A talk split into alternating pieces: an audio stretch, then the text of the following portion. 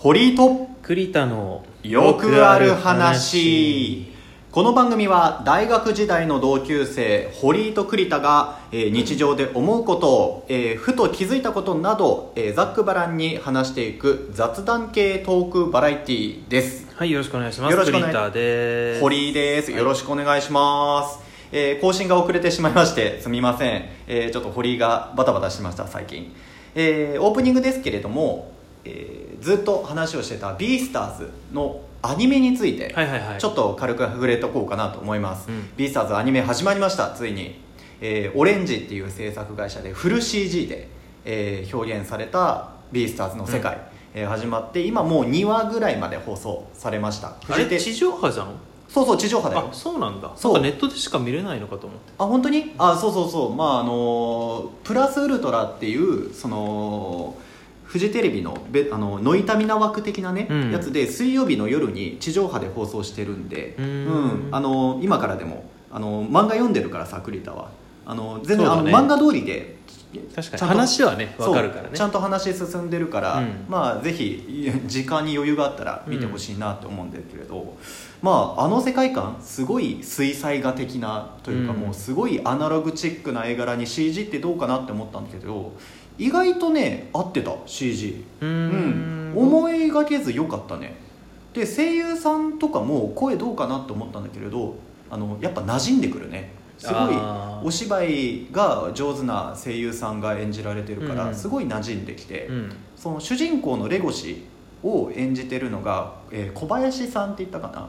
前あのゴールデンカムイうん。で杉本役、あのはいはいはい。主人公の杉本役をやってた人で、うんでまあ相手役対になる春うん。うさぎの春ちゃんが、えー千本木さんっていう、声優さんがやってて、えー栗田が分かるように言うと「あのージョジョ」のうん。アニメのトリッシュをやってあた人ーらしい、五部に出てくるボスの娘のねうん。トリッシューナうん、なんか俺まあジョジョあんまりよく分かってないから、うん。そうなんだって思ってちょっとまあ例として調べてきてうーんだけども、はいそういうお二人で二人ともちょっとやっぱりお芝居上手だからう、ん。うん。しかも収録方法がプレスコでその先に音声の収録、えー声優さんのお芝居を撮った後にそのお芝居に合わせて絵を作ってるから、へえそうそうプレスコっていうやり方なんだけれど。そういう感じなんだ。うん。それってでもなん声優さんはじゃあ漫画を一応読んで雰囲気は分かりつつの感じでやってんのかな？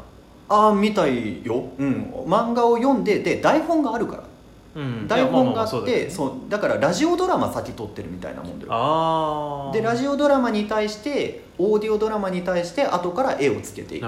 みたいな収そういう録作り方あるんだ。そうそうそうそう。へ意外とでもねアニメ作品の中でもいろいろそういうやり方撮ってるのあるのよ、うーん。そうそうそうえー野崎くんだったかな？月刊少女の野崎くんとか。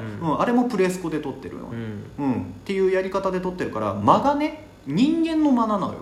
その映像の尺に合わせた間じゃなくてその役者さん本来のやり取りの中での人間同士の間で、えー会話とか話が展開していくから、うん。すごいお芝居的にも面白いくなってる、うーうんん。ぜひともぜひとも、ね、地上波でやってるから、えー見てほしいなっていうのとああと小ネタを仕入れてきたんだけど、うん。ビースターズを漫画描いてるうん。先生板垣パル先生っていうんだけど、あのねちょっとびっくりしたんだけれど、うん。バキを描いてる人うん。も板垣先生なんだけど、うん。あの親子でした。いやそれは知ってるよ。あ知ってた？マジで？一番最初から知ってたよ俺マジで？これさでも公式ではなかったじゃんまあそうなんじゃないのって言わそうれてたんだよね。そうそう噂されてたけども、うん。なんか紙面で対談してたりして、うん。なんか正式に親子発表するんだと思って俺それびっくりしてあ栗田は知ってたんだね。もう全然知ってた。ああそうなんだ。いやーすごいなと思って親子ってことは、まあ、血は争えないというかなんというか、まあ全然作風も違うけどね。うん。まあでも殴りの構図と構図とかその戦闘シーンの構図とかはなんか分かるなっていうところがあ本当？うんあるあるあるある。ーま子供の頃からバキ読んでんだろうなきっとな。あーだろうね。お父さんの仕事場見てるんだろうね、うん。っていうところがあってまあそういう気づきがまた、えービースターズに関してはありましたね、っていうところでまあオープニング長くなりましたが。これまだオープニングだった？これまだオープニングオー半プニング。分3分の1ぐらい経ったけど立ってるね。ちょっと話したいことが多すぎましたが。では、えーここから本編行こうと思います、えー本編ですけれども、今まで街中で有名人に会ったことある？あプライベートのってこと？そうそうプライベートの。それはさあの舞台とか見に行ってまあその舞台終了後に挨拶してるところでまああ会って話したとかもまあ含めてもいいけどもう完全になんかご飯食べてて隣にいたとか駅にいたとか。そういう経験はないかな。あ意外とない結構東京に住んでてさそういうビジネス街とか、まあ、それこそ新宿池袋渋谷とかうん。なんか大きなターミナル駅にいたらたまに見たりするんだけれども。あある？あるあるある全然まず人のことをそんな見て歩いてないよね。ああそっか。他人の顔とかさ。はあ、はあはあはあ。はあ、まあそうよね。あ 見てる方まあでも結構やっぱりオーラがあるのよ。芸能人の方って俺一回びっくりしたのはオリラジのあっちゃん。あ思い出した、あいた、うん。朝青龍。朝醤油、うん。また体格的にも分かりやすい人来たね、うんうん、どこで見たの？高校のねうん。あのー修学旅行でうん。沖縄にうんうん。行ったのね、うんうん。で空港でみんな降りてさ、うん。で歩いてたら、うん。その関取の集団っていうか、まあ、人がちょっと何人か歩いてきてて、うん。おやっぱ体でっかいなと思ってたら、うん。明らかになんかいるんだよもう。強いのが。で強いのがね。一人だけ別格なの。はいはいはい。それからオーラなんだろうね多分ね、うんうんうん。でえ何この人って思って顔見たら、うん。朝青龍えー、すげえ。横綱ってすげえんだなってうんうん思ってね、うん我々が高校生の時って言ったらまあ全盛期だもんね。多分そうだよね、ん。そうそうそう。まだそう一番強い時期だよね。強い横綱で張ってた時だもんね、すごいな。やっぱり体でかかった？でっかい、へー。関取がもう、まずみんなでかいね、うん。うんみんなでかいんだけど、うん。もう体とかなんか何倍にも大きく見えるんだよ 朝青龍は。さらにね。はいはいはいはいはい。実際の大きさよりも大きく感じてしまった、はいはい。歩いてるだけなのにね。すごいねもう喧嘩売れないよねやっぱり。いやそんなパーンって。なんで喧嘩売る話になってるのか分かんない。いやいやいやだからまあなんか近づけないよねっていうもうそう覇気でいかれるよ。もう放ってるからね常にねうん覇気でもうやられるあれは朝青龍さん自身は意図してないだろうけどねあそうそうもう漏れちゃってね漏れちゃってんだろうね、すごいなそっか。あそれでも俺会いたかったな。そういうスポーツ選手は俺ないのよ、うん。うん。スポーツ選手ってやっぱり体つきとか、うん。体格とかで分かったりするからあれ？いい体の人だな。なんかすごい体格の人だなって思ったら芸能人有名人だった、みたいなのは、えー気づきやすいかもしれないね、うんまあ単純に有名人ってなると確かに、まあ、栗田君があんまり見てない、まあ、その顔とかを見ないとね、うん。わからないけれども俺が言ったのはちょっとちらっとさっき言ったけども、はいオリオリ味のあっちゃん。あっちゃんね。うん。を見たりだとかあとはナイツの花輪さん。あ花輪さんなんかもう普通に歩いてたら絶対気づかない。絶対気づかない部類なんだけれど。まあ土屋さんの方が気づかないなでも。そうね土屋さんの方がじゃない方芸人うん。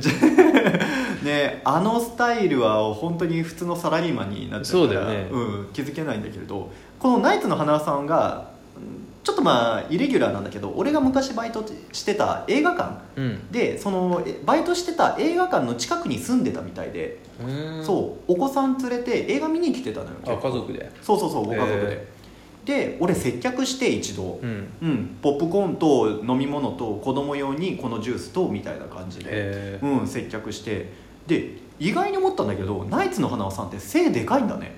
あそうなんだ。そうそう接客してみたら俺と同じか俺よりちょっと大きいぐらいなのよ、へえ堀君もまあ結構大きい方だよね。そうそう、7 5 6あるんだけど、うん。身長。それと同じかそれ以上ぐらいだったから。あんまりそういうイメージないけどね。そう。なんならちっちゃいぐらいの。うんうんうん。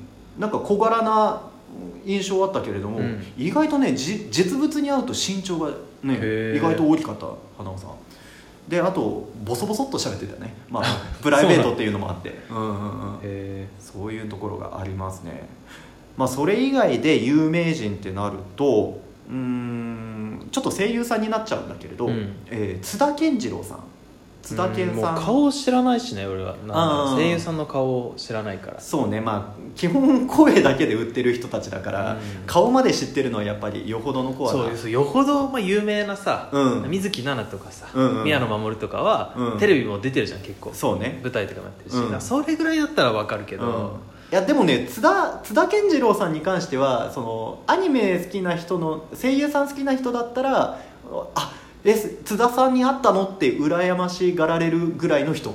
名前はそうよく知ってるけど、そうマジで売れててる人なんだけれど、そうなんだよ。めっちゃいい声で、うん。あのご飯食べてた時に隣にいらっしゃって。へなんか共演者の方なのかな？あのどなたかと。あの食事されてるところでか会話してるんだけどプライベートの声がめちゃくちゃいいのへえまあそのもともと声がそもそもいいっていそうね。もともと低音でいい声の人だからなんかプライベートからこんな声出してんだなすげえなって思った。っっていう印象がありますね、うん。っていうなんかいろいろ言いたいことを喋ってたらもう10分半ぐらいになっちゃいましたね。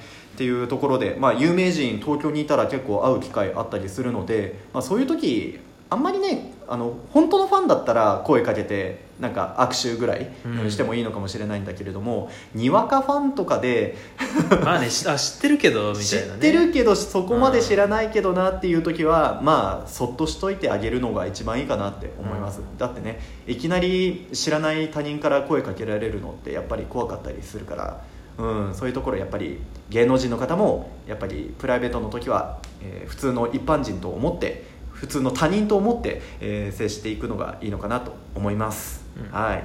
ということでこの番組は、えーお便りメッセージなど募集しております、えーこの番組の説明欄のところに栗田くんのツイッターのアカウントあと質問箱の URL が貼ってありますので、えーそちらポチッと、えータップしていただきまして飛んでいただきまして、えー質問メッセージ、えー苦情とか あるかな？わかんないけど、えーそういったご感想ありましたら送っていただければと思います。ペンネームと一緒のものは、えーこの番組のな中で、えー紹介させていただければと思います。それではまた次回お会いしましょう。さようなら。